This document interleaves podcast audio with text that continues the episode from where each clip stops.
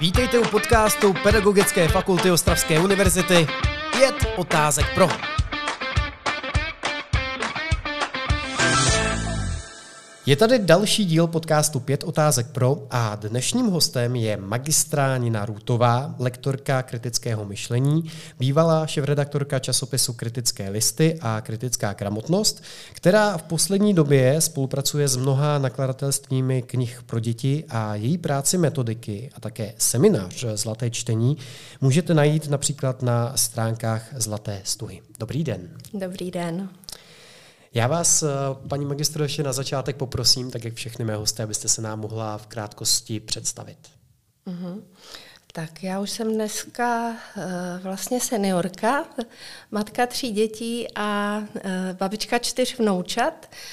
A celoživotně se zajímám o čtenářství a rozvoj čtenářství a nejvíce mě asi těší pozorovat, eh, jakým způsobem se to daří, jak některé ty výzkumy ke čtenářství platí, ale jak neplatí stoprocentně a Uh, asi nejvíc ze všeho mě skutečně uh, těší a baví Eh, číst knížky pro děti, nejenom pro dospělé, číst knížky pro děti a s dětma. Já vám děkuji a jdeme na otázky, které jsem si pro vás připravil.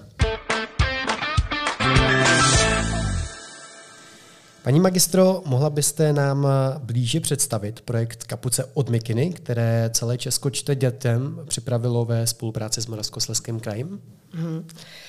To je neuvěřitelná věc, která se povedla paní Evě Katrušákové, eh, která oslovila celkem renomované české spisovatele a požádala je, aby hm, v tom a tom počtu znaků napsali nějakou povídku, text eh, na témata, která se týkají náctiletých. Eh, řekněme tedy, že většinou jsou to témata bolavá.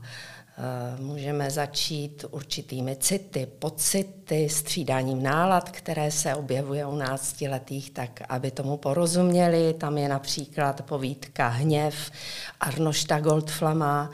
Eh, pak je tam samozřejmě láska, té se zhostila a myslím, že moc hezky Jana Šrámková. Eh, přispěvatelem je Petr Stančík, Petra Soukupová, Iva Procházková, Ondřej Budeus, Ivona Březinová, Maňák a mnozí, mnozí další. A eh, na základě té knížky povídek vznikla také metodika. A já jsem jakousi editorkou té metodiky. Ta práce spočívala v tom, eh, že jsem mezi učiteli, spíše učitelkami, které znám a učí na druhém stupni škol nebo jsou knihovnicemi.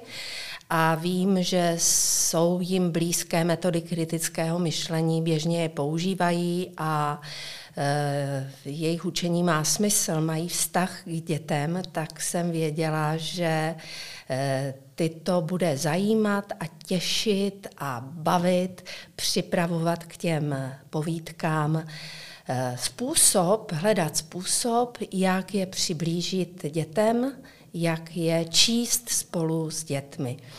A Celá ta práce trvala skoro tři roky, protože něco vymysleli, něco jsme upravili, vyzkoušeli, potom to posl- zjistili, jak to funguje, nefunguje, zase jsme to upravili, zase to vyzkoušel třeba někdo jiný, takže té metodice je věnovaná veliká péče a myslím si, že se to vyplatilo. Pro koho konkrétně je určená ta metodika a je ta knížka? Tak, eh, metodika je určená pro e, děti náctileté. E, ty všechny dostávají knížku ve chvíli, kdy tam přijde nějaká lektorka z projektu Celé Česko čte dětem. Z pravidla je to zkušená pedagogička nebo psycholožka. A e, spolu s dětmi zkrátka na základě té metodiky e, dělají ty aktivity k té povídce a co vím, tak se to daří.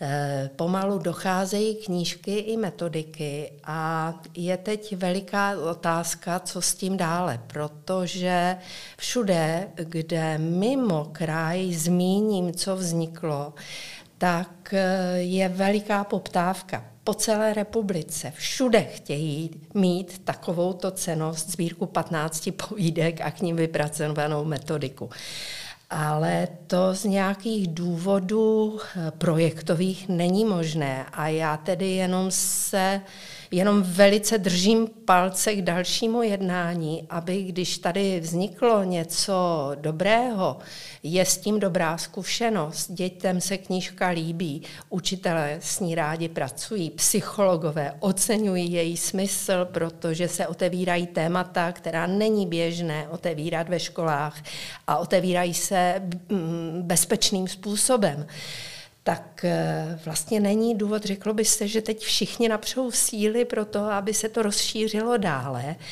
ale neděje se tak. Jsou tu příjisté překážky, tak já jenom věřím, že je společně kraj eh, s těmi realizátory eh, nějak vyřeší k dobrému nám všem.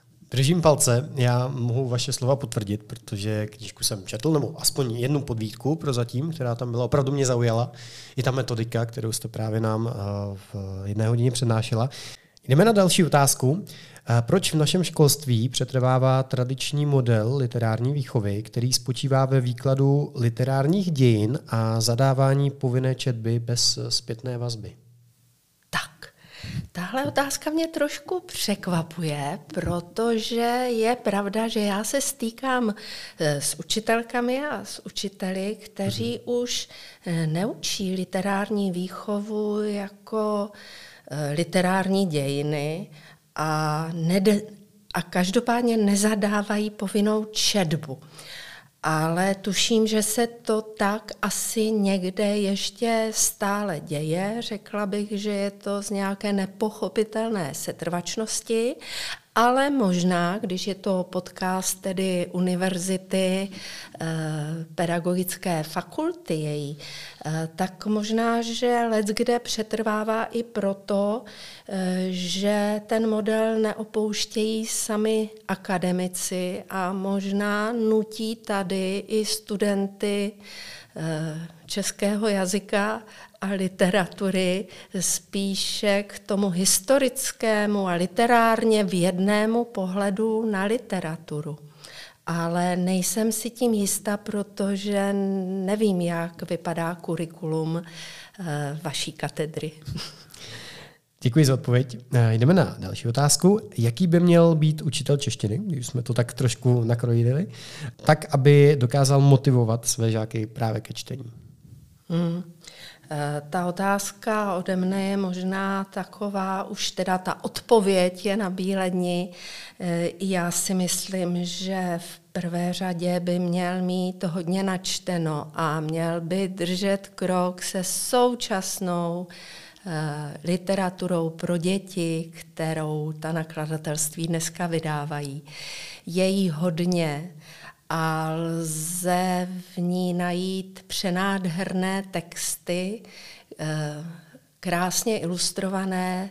Myslím si, že už mnoho let eh, nakladatelé navazují na nádhernou tradici české knížky pro děti ve světě, která byla velmi uznávaná a opět je uznávaná, pobírá ceny a vždycky mě znovu překvapí, když přijdu před nějaký eh, sbor školní a řeknu, tak přineste knížky, které vaše děti čtou, které jim doporučujete, eh, které máte vy rádi.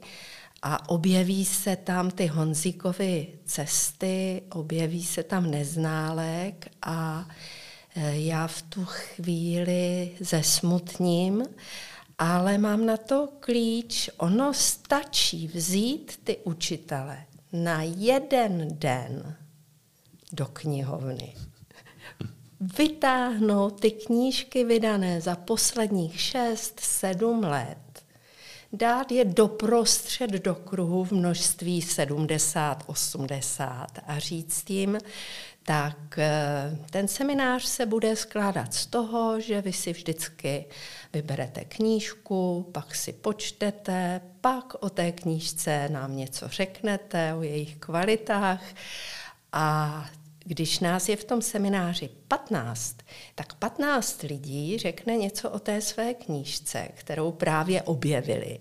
A to už máme po jednom tom kolečku 15 knih. Pak se znovu čte a když zase je kolečko sdílení, tak to už máme 30 knih. A pak jich máme geometrie 45 a tak dále.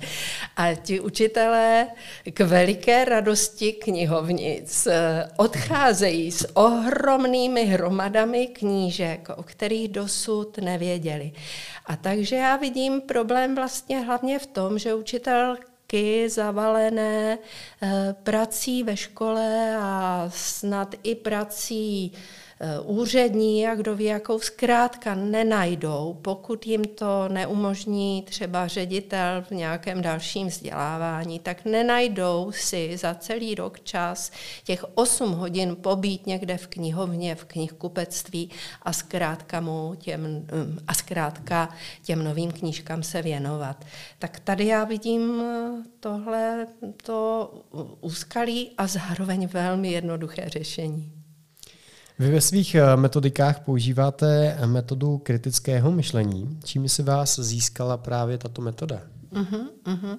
Tak ono jsou to spíše metody kritického uh-huh. myšlení, je jich eh, mnoho a získali si mě kdysi dávno před 30 lety tím, eh, že když jsem viděla lektory a učitele, kteří je uplatňují, tak mi došlo, že vlastně především a na prvním místě se jimi učíme my sami nějakému strukturovanému myšlení, to na prvním místě, ale hned vedle na tom prvním místě je, že se učíme pomocí těch metod kritického myšlení, když je uplatňujeme dobře, žít v demokracii protože zkrátka nedílnou součástí těch metod, že si například uděláte plusy a mínusy něčeho, nebo že si vypíšete úryvek a napíšete si k němu komentář, nebo si uh, uvědomíte změny nálad nějaké postavy nebo nějakého řečníka při jeho projevu, uh, tak uh, vy to můžete udělat sám, ale pak to sdílíte s někým. A tady přichází úžasný aha moment, protože zjistíte, že když je vás 15, takže každý tu věc může nahlížet trochu z jiného úhlu. A tady je najednou na pořadu ta výchova k demokracii, že my se učíme v bezpečném prostředí eh, vnímat to, že náš názor není jediný, není jediný správný, můžeme se vzájemně obohacovat, poznávat.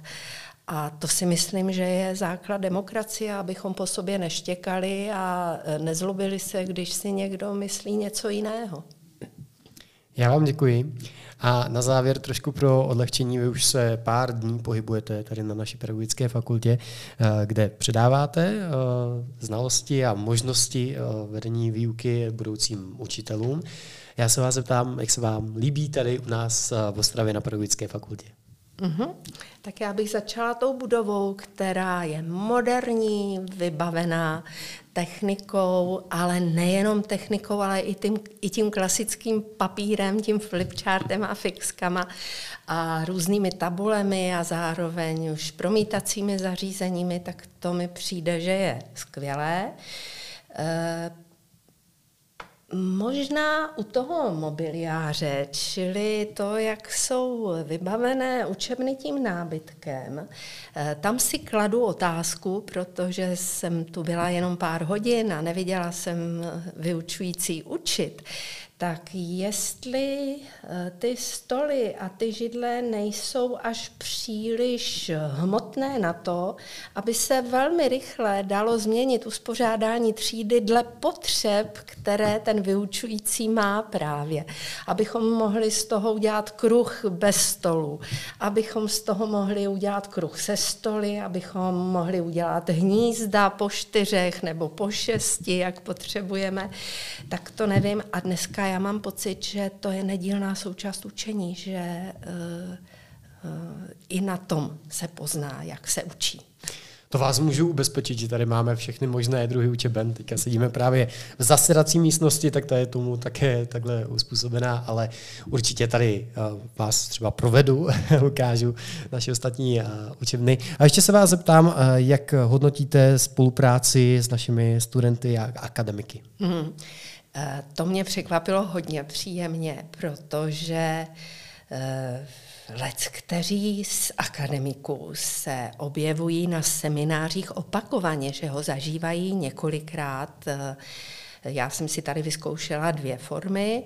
Jedna je ta, kdy studenti sami si vyzkoušeli připravit lekci k jedné povídce a další je, že sami tu lekci zažijí. A zkrátka ti vyučující nejenom, že jsou tam přítomni, ale oni vždycky znovu pracují spolu se studenty. Eh, spolu s nimi na vyzvání sdílejí to, co vymysleli a přijde mně, že ten jejich eh, partnerský způsob není hraný v tomhle semináři, ale že to je způsob komunikace se studenty a to je krásné vidět.